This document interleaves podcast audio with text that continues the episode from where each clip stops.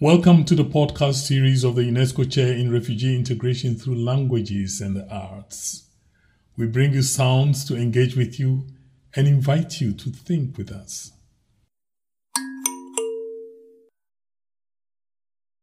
Welcome everyone. It is so good to be here on the 20th of October with you all.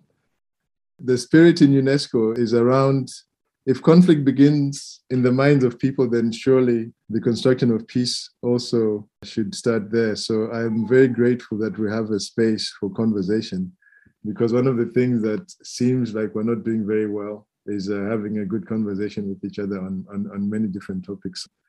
We're treating this conversation the same. It's Black History Month. It will be just good for us to have a closer look at Black History Month and see how people who are described as Black experience this. I'm Tawona. I'm an artist in residence with the UNESCO Chair for Refugee Integration Through Languages and the Arts at the University of Glasgow. I am very happy today to introduce Bela Matambanazo, who is a Black African feminist activist and writer from Zimbabwe, who has been published in New Daughters of Africa, edited by Margaret Busby, Writing Mystery and Mayhem, edited by Irene Staunton, and the Southern African Feminist Review, edited by Patricia McFadden, and then African Sexualities, edited by Sylvia Tamale, and elsewhere she has had her work known. Welcome, Bela. Hi, everybody. I'm keeping the camera off because I'm on a really dodgy internet connection. Thank you for joining us. It's lovely to be with everyone tonight. Thanks so much, Bela. And I know that you are doing a sterling job, because we are having power issues and connectivity issues from Harare, where you are. So it's really lovely to have you with us. We also have Ropafadzo in UK, who is a Zimbabwean studying environmental studies in Canada. She's an upcoming writer whose first publication in 2016 was very well received. It received second prize in the national competition in Zimbabwe. She has since published a number of short stories. So, Ropafadzo, welcome. Thank you. Hi, I'm Ropafadzo. It's so good to have you. And, you are our voice of the youth. It's good to have you, Ropafadzo. Thank you for having me. And we have Shannon Bobinger, who is a media presenter and systemic life and business coach. She should be hosting this. After many, many years of presenting for channels such as Thai TV and Alex TV, as well as the Muay Thai Diary, and producing her own interview formats at Sipping Realities, the focus of her presenting is on social change with the aim of using inclusive, multi-perspective and diverse communication to promote interactive dialogue and exchange. Her work as a life coach follows a systemic approach, focusing on personal development in an intercultural context. Welcome, Shannon. Thank you so much for having me, Tawona. I'm also extremely excited and curious about our upcoming conversation between all of us. I'm looking forward to hearing from you and everyone. This conversation, we tried to spread the ideas by having Ropafadzo and Shannon, who are in the diaspora, and then we've got Bela, who is in her home territory. I'm a diasporan too, but we want to look at this conversation from different angles, and then it can only enrich us that way.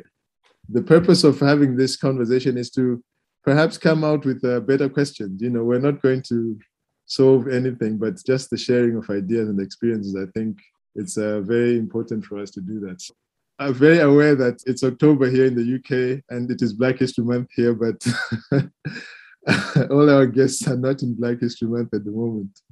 It is in February, I believe, in Canada and Germany as well. Can I start there and just say, what is Black History Month like where you are? Maybe Shannon, if we come to you first, what is Black History Month like in Berlin? Interestingly enough, I only started participating in a Black History Month when I moved to Berlin, which is 8 years ago, which I find already quite telling, to be honest, because I grew up in Germany almost all of my life. And to grow up 25 plus years, never celebrating Black History Month or never being surrounded by enough Black community to even make it a thing, I guess is quite telling. So the first time I did experience it, I was completely almost in shock about all of the things I never knew. Mm. And I felt that I was somebody who was fairly okay informed. And the place I went to school, the area is quite known to have a very challenging curriculum and wide curriculum. So that definitely confused me very much. Then starting to learn about all the things. Yeah, basically German colonialism, for example. This was something I've just learned when I started to exchange and to learn during the first Black History Month that I experienced in Berlin. It did change my worldview, my own perspective, and just understanding, oh, wow, there's this great aspect of my identity or life and even biography that I had no idea of. At the same time, I've made so many new friends, new acquaintances, and it felt like a dive at the deep end into a community setting, which I enjoyed very much. I'm based in Kelowna, and during Black History Month, especially at my college, they invite all the people of color so we can celebrate together. We learn cultures from different parts of Africa, and that has been really interesting how people have well received everything, how they're willing to learn about other people's history and how they're willing to help as well. And I really enjoyed that. It also helped me want to get to know more about where I'm from, my past, my country's history, and I keep learning more and more every day. Every month in Zimbabwe is Black History Month, right? Mm-hmm. We don't necessarily have this distinction of marking October specifically as Black History Month in the Zimbabwean context. But what is fascinating about today, especially this week, is that it's the week of the last full moon before the ancestors retreat into a season of rest in the month of what's called, in terms of the English calendar, the month of November. Mm. And this is when the ancestors take a break from doing all the work that they do to hold us in the earthly realm and in the spiritual realm, taking a break and resting and recharging for a resurgence of the beginning of our new year, which begins in the Zimbabwean calendar in December. We'll come back and touch on that as well, because I know that in America, where this originated, it's in February. And sometimes people joke that it's the shortest month. We were given the shortest month. But I'm aware that here in the UK, we speak of Black History Month as a time to celebrate the contribution of Black people to all aspects of life here, and to take stock of the challenges the UK and the rest of the world really still face in tackling things like racism and also addressing issues around integration. So it feels like Black History Month is an opportunity for all of us. I wonder, if I just come back to you, Bela, and what would you say is the opportunity that Black History Month is offering us?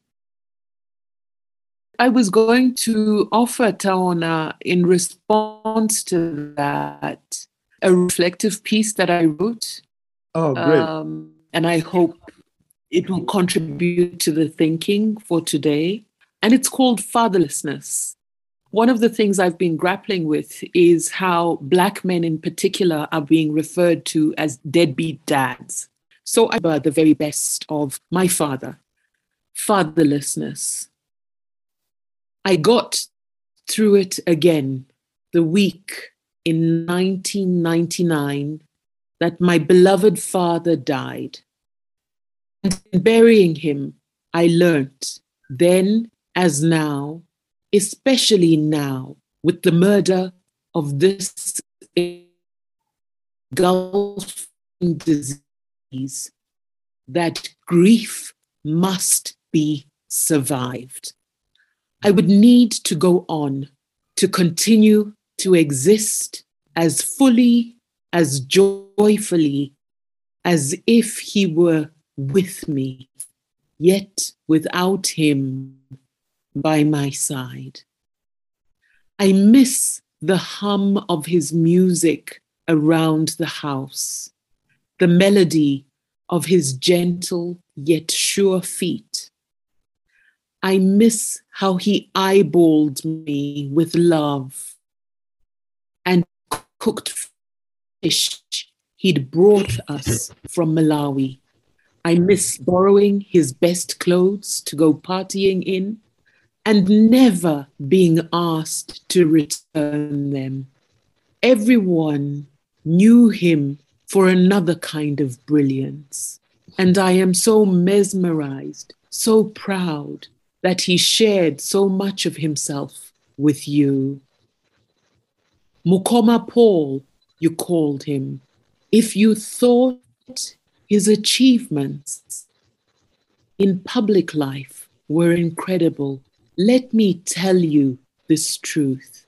None of what he did in the world compares in any way with the level of game he had as my father. And so that's the end of what I wrote. And I wrote it because one of the things that I think Black History Month tries to teach us is to be tender with each other, even when we are not proud of each other. In terms of opportunities, it's just nice to have people hear what you have to say and take it in well, and also like want to know more. Like when you talk about a small segment about your history or about the way of living that people back home do, and then someone comes back to you and is like, I'd like to learn more. That means a lot. There's certain aspects that are kind of like the same issues, like spirituality, like in terms of history of spirituality, it's kind of the same in so many parts of the world, not really the same, but kind of the same. And you get to learn that there's certain things about us, whether you're Black or you're from a different race, there's certain things that we can all understand together. And with Black History Month, we get to help each other understand. For me, the opportunity that I saw is to dive in deeper into my story and to understand and learn about the connections to my personal biography, and to just understand the systems that I live in, that we live in, to just understand it better. Personally, I've just extended Black History Month. It's also throughout the year for me. We have done, as Black people, we have achieved way too much for these 28 days to just celebrate us then. And I see it as an opportunity just to empower each other more, and to maybe then utilize that month to see it as maybe like a catapult or something to even exponentially empower us throughout that month, and then maybe take that energy throughout the rest of the year. And that's what I see, to make sure there's always this one time and space that we all dedicate to Black history, but just as an impulse to continue throughout, and then ideally be inspired throughout the year to just reflect and empower and remember. But also, I'm currently very interested in the idea of not just being stuck in the past, but first of all, being very present, and also creating headspace and also emotional space to think about a future. I've learned that the body or the brain cannot differentiate whether we're thinking and feeling about the future or whether we're thinking about the past. So I've recently try to exercise being in the future more, so I can create this field of energy around me to attract what it is that I want to either aspire to be or the kind of future I would like to contribute to. So sometimes I feel that there's not enough space because we're reacting to many things instead of proactively creating things. Just looking at the history of this, it started, of course, with Carter G. Woodson, who was living in Virginia, a historian and writer, and seeing the deficit in Black history in schools, and promoting this, what started off as what was called Black History Week then in 1926.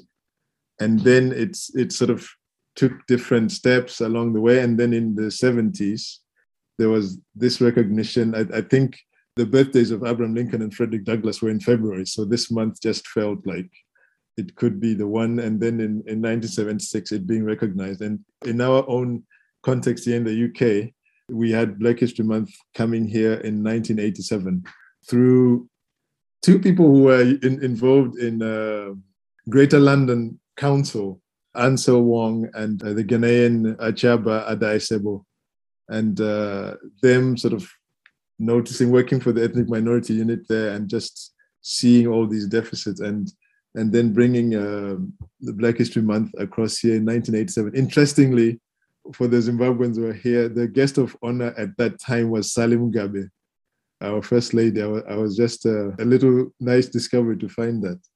And we're here, you know, acknowledging it, commemorating it. My question is, where do you think this should go? I mean, the month, you've all touched on the fact that this one month seems somehow unnatural to concentrate in this month, and then what happens in the rest of the year? How should this look?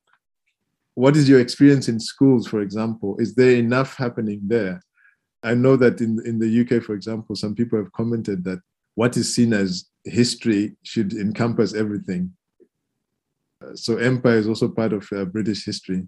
And why segregate this one particular side of British history to categorize it? Of course, the initiation of Black History Month is because of that deficit. So I wonder what your thoughts are, each of you, around that idea.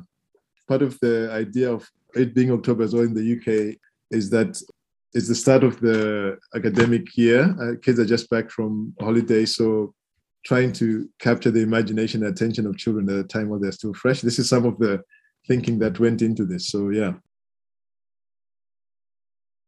From a German perspective, what I've also lately witnessed is, for example, I'm coming fresh off a three-day festival, which was about how to decolonize museums, a very big topic at this point in Germany. Also, we were talking about how the educational system needs to be decolonized as well. And what I can tell is that the dynamic, personally, from my perspective, it's not dynamic enough. And I'm still puzzled by the fact how plurality is still so far away, even though it should be the norm, right? There's plurality already all around us, but yet there are so many aspects of it where we're still, no, but there's too much going on. Personally, I feel there are few initiatives which are already doing great work, and at the same time, they are facing great obstacles as from an institutional perspective. There was an artist who wanted to create an installation to commemorate the human zoos, which were still open in the 60s in Berlin. Wow. And yet she was not allowed to just dig up earth just to remember and to remind people that this is exactly where you had us standing, dancing around in leopard skin. But that was too disruptive. It was too disruptive to be reminded of something that a country, a nation actually did, which to me, that sounds crazy. Yeah. So I feel that, and even as we speak right now, to just maybe give you a little insight from the German perspective, there's this book fair, one of the most important book fairs happening right now in Frankfurt. And they are allowing far right-winged publishing houses to set up their stall right next to the main stage where Black authors are promoting their books. And these are public publishing houses which actually voted to have them taken back to their country, even though they were born in Germany. They say, but this is freedom of speech. And this is their opinion, which is, of course, not the case. And then now resulting in all these Black authors refraining from these events, because one of them actually had to forcefully move her house after somebody disclosed her private address. These are the different stages that we are on. At this point, I'm very confused about all these different realities that are coexisting at the very same time in the very same country. You're right. It is confusing. So there's something greater happening here in terms of, I guess, responsibility and how the nation states accepting or not accepting or exposing the responsibilities within this topic that we are discussing here. What Shannon said is so relatable, because we hear this about Black people, whether you're being disruptive or whether you're being brilliant. In any context, being Black means you are too much, and you must therefore be contained and permissioned to exist as a Black person in the world, whether it's to exist as a slave or to exist as a phenomenal human being who fulfills everything, who uses absolutely every gift that we've been born with. So, you know, Black people, we're always being required to be quiet and to negotiate our existence around the safety of the anxiety of whiteness. And I think this is really, really the conversation that we needed to have today, that our very being is a cause for discomfort, and then we must apologize for that discomfort. And it's really a very, very dark state of the world. I'm fortunate enough that where I'm studying, like, I haven't felt any discrimination because of the color of my skin, but there are certain things I did learn about Canada, like Africville, which also like the Canadian classmates were also shocked about, in terms of like the Indigenous peoples as well, how like I did take Indigenous studies. Most of my classmates didn't know, they were learning it for the first time as I was learning it as well. So it was kind of interesting that sometimes, because of the discomfort that Bela and Shannon did mention, some things are put aside, but I feel like we need to confront the topics that make us uncomfortable for us to be able to like have closure, so we understand, yes, there are good things that are within, there are great things that we Black people, we have done, but we also need to discuss the uncomfortable topics so that we can come to terms to what happened, because it did happen. It doesn't define what's going on in the future, but it's the reason we act the way we act these days, the way some of us are reserved, the reason why some of us, we tone it down a bit so we're not too loud or too much or over the top to make everyone else comfortable when we should be comfortable with who we are. Personally, my experience studying in Canada has been pretty okay. Why is this history hidden? How does that responsibility sit? All of you here in the panel are talking about having to educate others. This is fine to a certain point in conversation, but is this a task that should be resting on random individual encounters? Or why is there this difficult in this being, you know, part of mainstream education? And we can also, it will be interesting when we come to you, Bela, we can look at what it is like growing up in a country that is you're native to, and how the education system kind of attends or doesn't attend to this idea of Black history. So yeah, what do you think, Ropafadzo? You know, is it our responsibility? What more can be done in terms of the institutions? Are they doing enough? Not quite, because we need to know these topics that make us uncomfortable, because we need to know why people act a certain way, why there's tension sometimes. Okay, our ancestors did what they did, but it's not our fault what our ancestors did, but if we confront it, we need to know everything, like the brutal truth about everything, the good and the bad. So like we're clear. And I feel like, especially in schools, they need to teach the students about the dark side and the good side. Sometimes they might not, like students will go out and not understand what's going on, why people act a certain way they have to do, why Black people, we have to feel the pressure to tone it down when we can be comfortable with who we are. Because most of the Canadians in my class, they got the opportunity to understand, to learn about Africville, about the Indigenous peoples. What about the people that don't get the opportunity to learn about that? They just get a dab on the topic so that they feel good about themselves. Like, okay, we spoke about something about Indigenous people, but they didn't go deep into the situation that caused by their tensions between them and and the indigenous peoples or the Black peoples within the country. So I feel like we need to like really go deep into it. I'm going to quote an unlikely source, Jacob Zuma, who many people dismiss as a bit of a buffoon, but there's a quote from him that when you read history, you cannot pull out the pages that you don't like. The history comes as a full complement of those pages. Yeah, and I would like to continue with a tiny quote from Chimamanda Ngozi Adichie that she shared when she gave her opening speech to the Humboldt Forum in Berlin, which is another gigantic museum full of, you may guess, yeah, but she handed it to them, where she said that the story is only true when it's told completely. But if you leave out details, then it's basically a lie. Mm.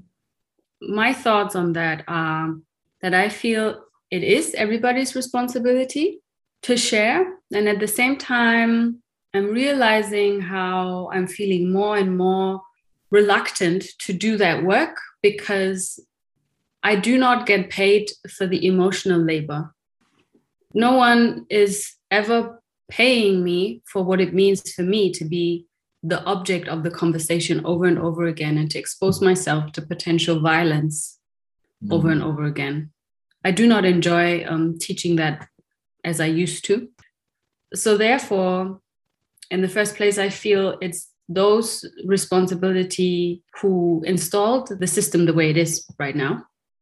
Generally, I feel that there should be an updated culture of communication, just the way we talk and we speak with each other, that it should be okay to argue and it should be okay to come from extremely different angles and yet be able to sit at one table and to just really discuss and hear each other out instead of canceling or just saying, okay, just because this person is green, I think everything they say is going to be rubbish. And for me, I wrote down a few things where I feel this is what makes sense to me in order to break these patterns. First, they need to be recognized, then deconstructed, then unlearned, but then they have to be replaced by new patterns and then become a new sense of normal. Mm. And why it's become so complex these days is even where I live right now, I've inherited so many privileges and I am benefiting of the disparities and of the power imbalances as well. And it's not that easy to get out of it, even though I am a Black woman. So it's not as clear cut as it was before. So that makes it way more complicated to now deconstruct the things. And I think there's a huge layer of shame because the crimes that have been committed to lead us to where we are now, they're unspeakable. So this is why there are, in some areas, no reparations on the table, because that would mean I would, in the first place, have to admit that this was a genocide, this is what we did, we dehumanized you. This would need to happen first. And this is what many nations and countries are absolutely refusing to do. The funny, in air quotes, thing about it is that many of us also do not know about various parts of the history. I'm still learning. And every time I continue, it's just like my head is just bursting. If we all knew, then there might be, I don't know, chaos in the world. It's also just difficult to accept. Before we started the recording, you said something about performing an unwritten script, and that really resonated with me. I feel a lot of us move with this unwritten script.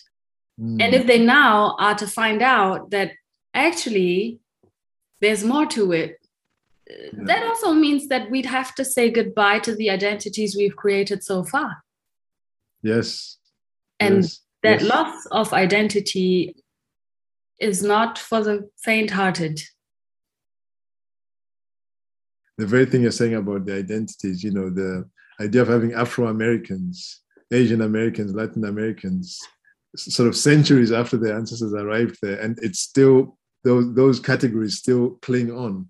And then those who are European descent don't have those prefixes before the Americanism. So that's thanks so much for that, Manuel's new. PJ Samuels has written that it's a history that convicts, and as wealth extraction continues and economies and governments are destabilized, it is not in the interest of oppressors to disseminate this knowledge. It's inescapable. Yeah, reparations are inescapable. And it's just actually a matter of time. And I don't say that flippantly. I actually say it because with each generation, we're getting closer to having those reparations really be received, but they will never be enough. There are no reparations that are sufficient for the crimes and the injustices we faced. Lit Fest, I think it was in March, I spoke about the woman who became known as the Venus Hottentot, Sarah Butman from South Africa, who was literally forced into sexual slavery in Europe by her captors, who forged a contract with her and then displayed her at Piccadilly Circus and later on in Paris. We must remember and we must always invoke what Ghanaian writer Ama-Atta Aidu teaches us, is that everything that those people in the world who are not Black are, is us. Everything. So the very existence of whiteness comes from us. It doesn't come from whiteness. It comes from systematic robbery that's happened over centuries. So whiteness cannot exist without what we have contributed, whereas Blackness can exist without whiteness. That's where we start to have a different conversation if we recognize that. So what is it that is the problem? It's that as Black people, we are forced to be the ones who hold the beacon of integrity, right, around this conversation. And we are required to be ethical. We are required to be decent and fair with things that are blatantly obscene and things that are tremendously violent. We are required to engage from a principle position. And that is where we are entrapped by the fact that we always have to be the better people. I'll bring in a comment from Pauline Brown, who says that apologies might open the door to reparations. In the UK, they paid 20 million in compensation to British enslavers, which is 17 billion equivalent in today's money, but gave the enslaved nothing. So yeah, I found out from another historian here in Glasgow that as long as you're a taxpayer in the UK, you're paying money for losses incurred by slave owners. And yet it still remains that the slaves and their descendants themselves still have nothing to show. I think one of the remnants, because we're talking about some of the little leftovers, right? So the idea of international travel, for example, you know, when we're in our home countries, we are told a lie by the state because we are told that a passport is a document to take you around the world, right? And then you realize that certain passports, merely by political decisions, cannot allow you to have passage into other places. So for me, as a researcher, traveling to do our work in the field, just that inconvenience of being taken out from the queue or having to stand and wait, or even having to get a special permission before you leave, the time it requires for you to go to appointments, to make the applications for these visas. You know, these are some of the remnants of what we're discussing here. So let's take each of us a personal journey a little bit here and just share with our friends here in the audience just what this feels like in a day-to-day basis. Once to actually understand something about our culture, like for example, our hair, how we do our hair. Sometimes when they're asking me, it feels like they're walking on eggshells. They're scared to offend me when they just want to learn. Like they're scared to ask any questions about it because they think that I'm gonna attack them or accuse them of racism for asking those questions. Also having people argue with me about what I know about my culture because they read it somewhere. Like the last thing you said about people saying, you know, I read about it. Also, it's like, you know, the problem we have in Zimbabwe, we say, when people have seen a snake and maybe they've killed the snake, you can just look at the snake, it's there. You don't have to bring a stick and say, the snake was this long. You just, the real thing is there, you know. Most people recognize this. The emotional work of dealing with all that is huge. I think I need a year because the microaggressions are a lot. You know, I really think I need a year. Let me put it this way. Living in Zimbabwe right now is in many ways disturbing, and not for the narratives that you've heard. It's disturbing because we had a land reform process, but what's happening is our government, in trying to get multilateral approval, has agreed to pay back for land that was taken illicitly.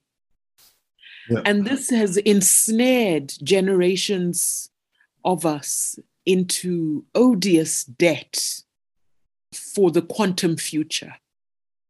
So every day you walk with the schizophrenia, that's the best way I can describe it, to say, but we talk left, and then this right-wingism, as Shannon said, happens right on your own doorstep. Where do I find survival? I find survival in writing and in poetry. So I'll share a second offering. I have collected the tears of a woman whose baby died from nowhere. No hot brow or fever, no upset stomach or dehydration, no injury or accident. The baby just died. I have gathered in my purse the wet tears of a woman divorcing her husband, a woman deciding what to do about the children and their rights to a father, even a bad one. I have poured then in a bottle the tears of a woman wandering to fight or not for her house. She built it, brick by brick, or walk away free in dignity, yet poor. I have packed in my basket the tears of an exhausted woman stepping out of a cold clinic alone after an abortion. I have held to my chest a daughter. Her tears burnt me so hot at a mother's funeral. I have chosen the wooden coffin when she couldn't. Signed the death certificate lowered by sorrow at what should have been done but couldn't, because I have wiped away bloody tears of the remnants of a heart broken by betrayal. As a lover left, I have collected them all.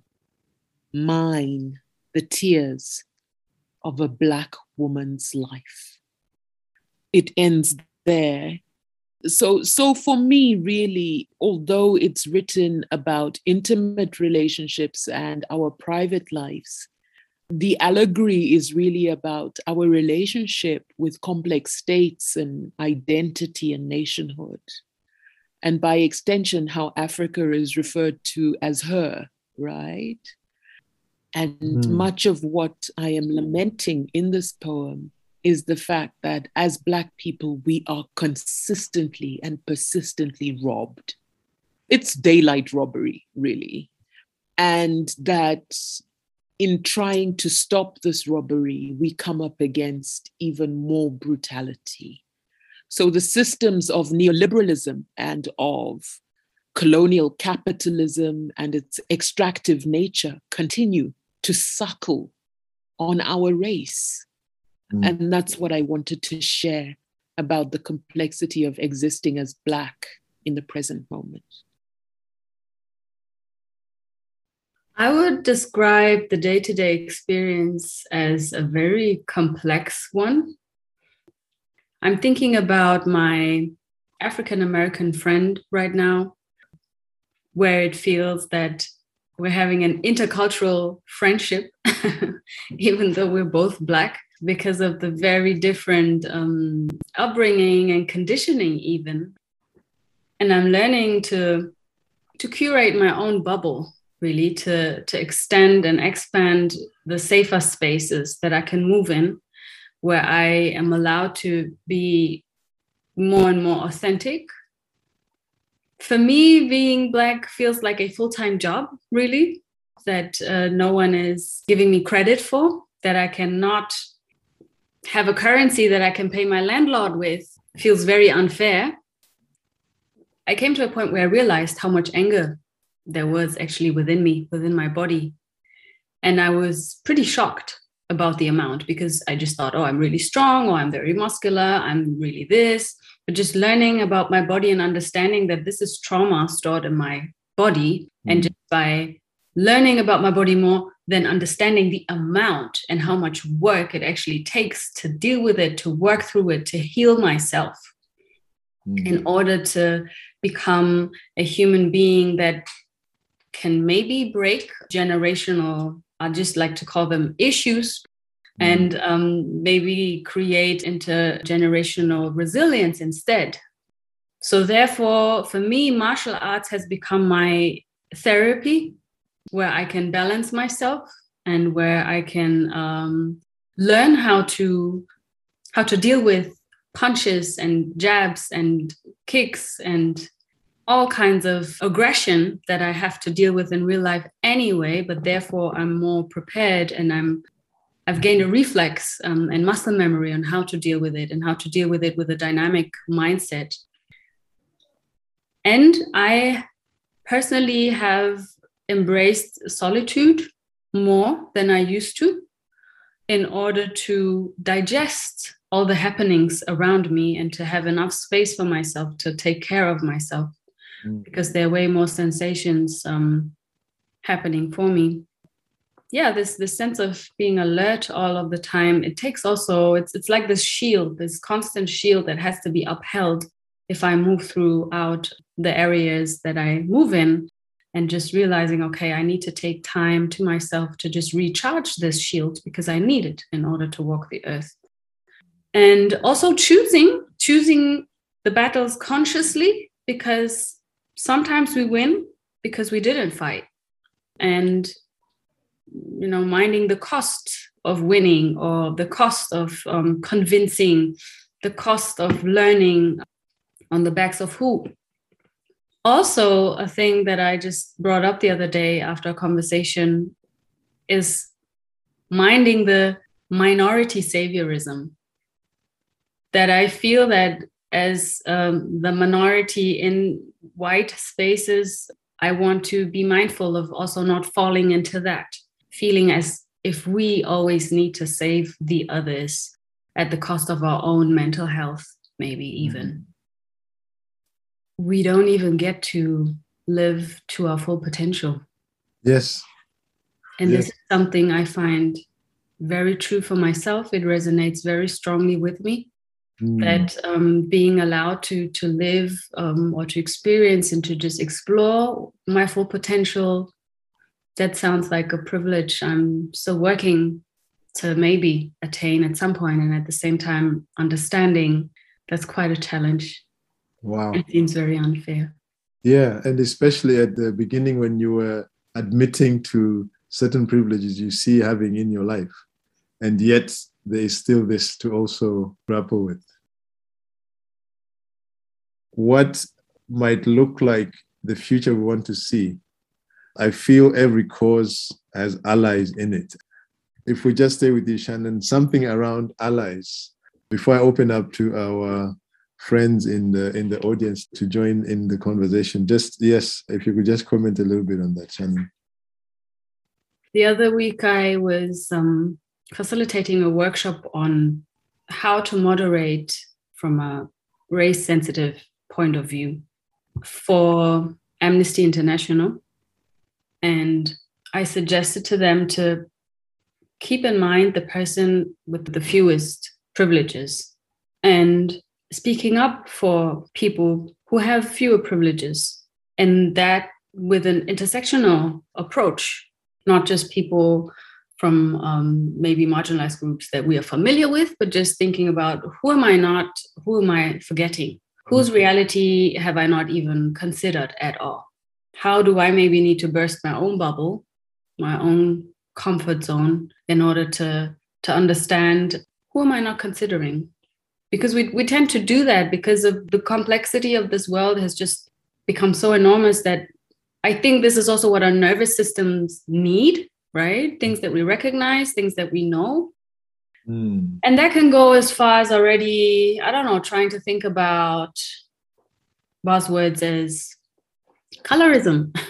Mm. Sometimes we're also not getting the support from people who are closer to whiteness than I am, for example, or from men, from me speaking from a woman's perspective. Mm.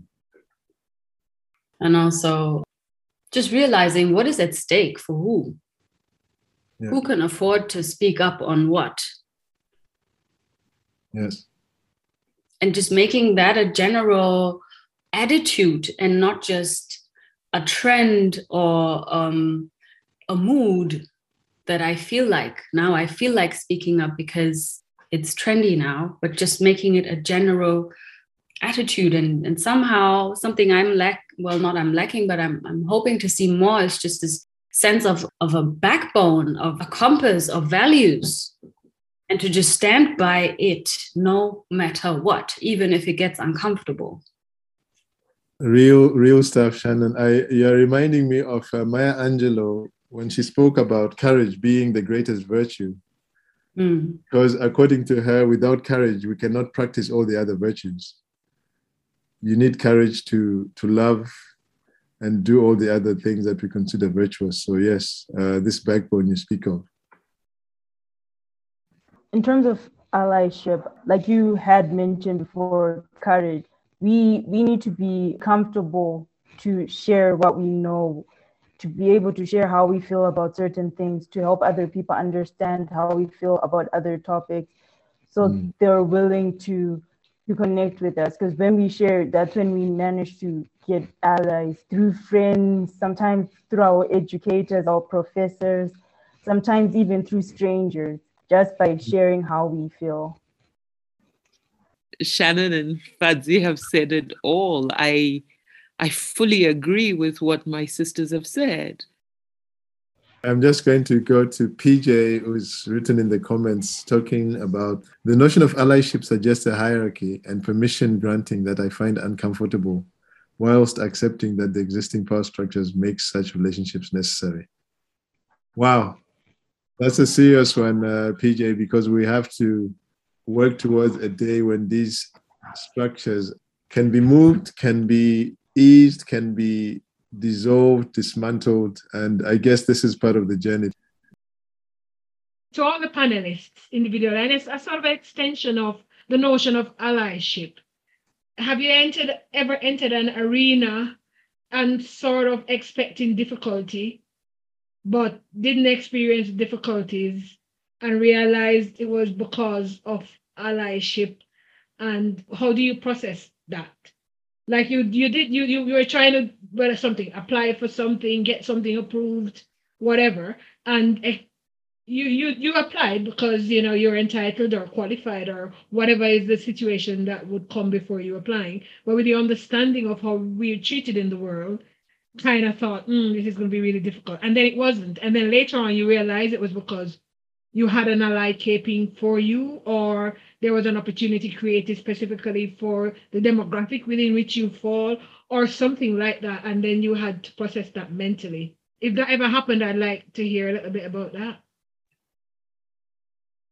Actually, that just happened to me the past 2 weeks. I had a situation where I was invited to moderate in a white-led space. And I came prepared with my emotional shield, ready to withstand whatever may come ahead. And I realized very quickly that I didn't need that shield because allyship was exercised to the T. I was welcomed. I felt seen and really just, I felt safe. And then the week after, I was moderating in a Black space organized by Black people, and I didn't come with my shield, and yet I fell. And what that did for me was what Bela touched upon earlier, and what resonated very strongly with me was that we need to be tender with each other, even if we're not proud. There was a miscommunication, expectations had not been communicated properly. And therefore, there was a big discrepancy, which can happen and which is normal. And at the same time, I do feel that sometimes amongst minorities, we even tend to beat ourselves up even more and even each other more, which I think is really a shame because I find that extremely hurtful because I always hope to get more understanding from my peers, from my fellow Black people.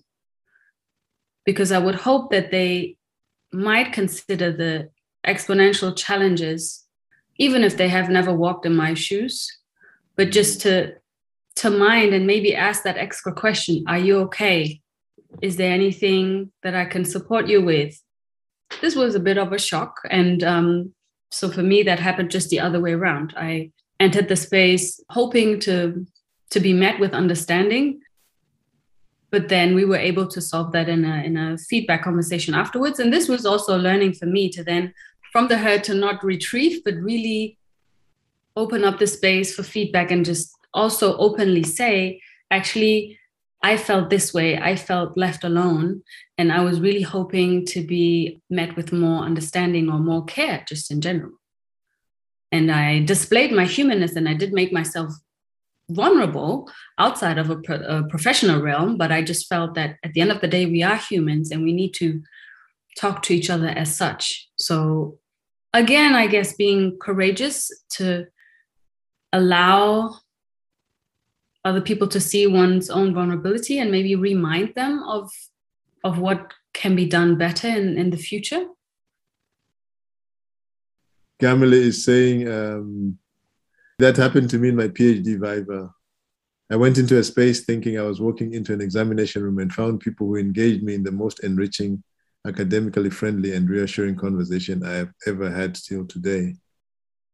And then, Nyako, you did, I hope I'm saying your name fairly close to what you said yourself. I feel like allyship is failed battle sometimes. Sometimes we are in need of accomplices, not allies. Ah!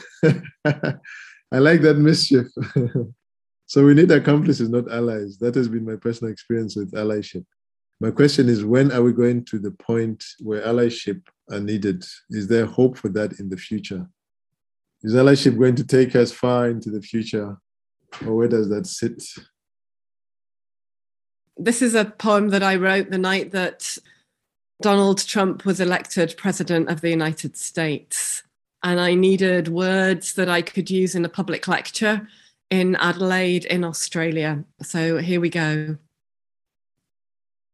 My name is Alison, and I am a recovering racist. I was born with this addiction because my ancestors were white. And the country I am from grew fat in every imperial fight. Money, privilege, and power come down the barrel of a gun. That wasn't just in history. It's still how this is done. The work which calls me loudly towards your skins and eyes and tears is the work which is intention to assuage those birthright fears. So do not idolize my actions. Do not praise my words as bold. Do not look at the donations or the papers that I hold. The thoughts I have of charity are just part of this addiction, inherited from a line that is a long and bleached out fiction. I do not have to worry when my skin is in a room or on a train or in a car or in the immigration tomb. I will be given space and money and more time because I'm white, because my ancestors were slave owners or slave drivers and right. While you, my friends, my kindred, will be skinned another way, flayed into diminishments through ever greater punishments and all these cruel admonishments. The only proper meaning for a white man's burden is that for all my days, commitment will be to a healing labor.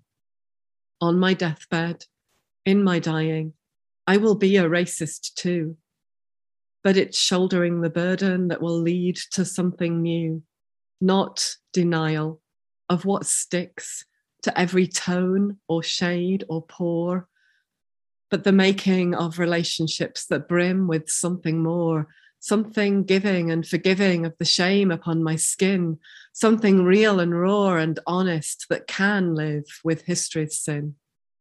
At times, these conversations may make our skins dissolve, and around us through the laughter a new world may revolve, when the tears are all that bind us, and the skin gives way to bone, and through the pain we'll love again, and call one earth our home. I'm going to return to our panelists and just ask you to just give us some words to take away with us, just some final thoughts as we prepare to round this up. And I'm going to start with you, Bela. We must remember that we are, in the words of the Aramaic version of the Lord's Prayer, the shimmering light of all things. That's what I'd like to say about our Blackness.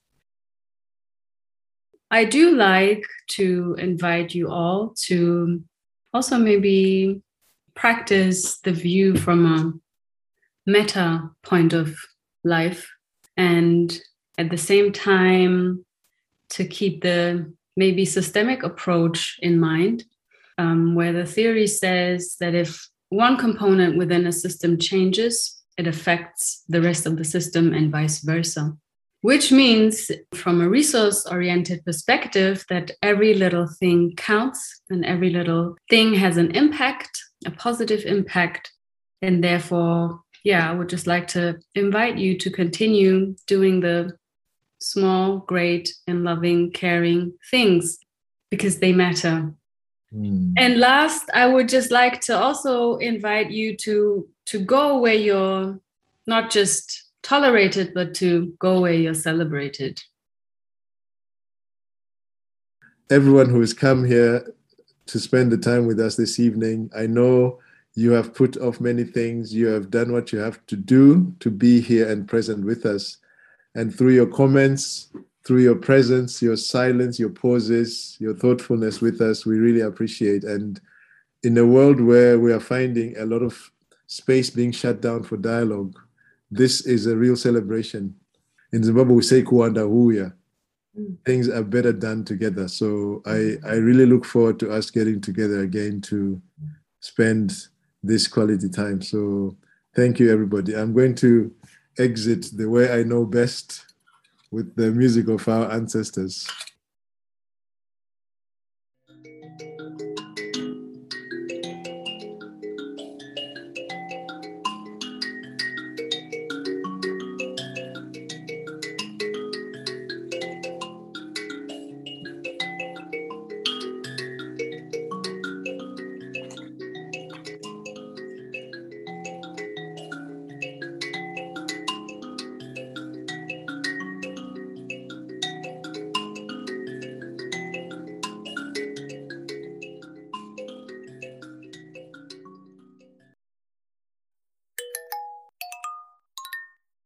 Thank you for listening to the podcast of the UNESCO Chair in Refugee Integration Through Languages and the Arts, a podcast series to make you think. More information about work can be found on the website of the University of Glasgow, www.gla.ac.uk. Thank you very much.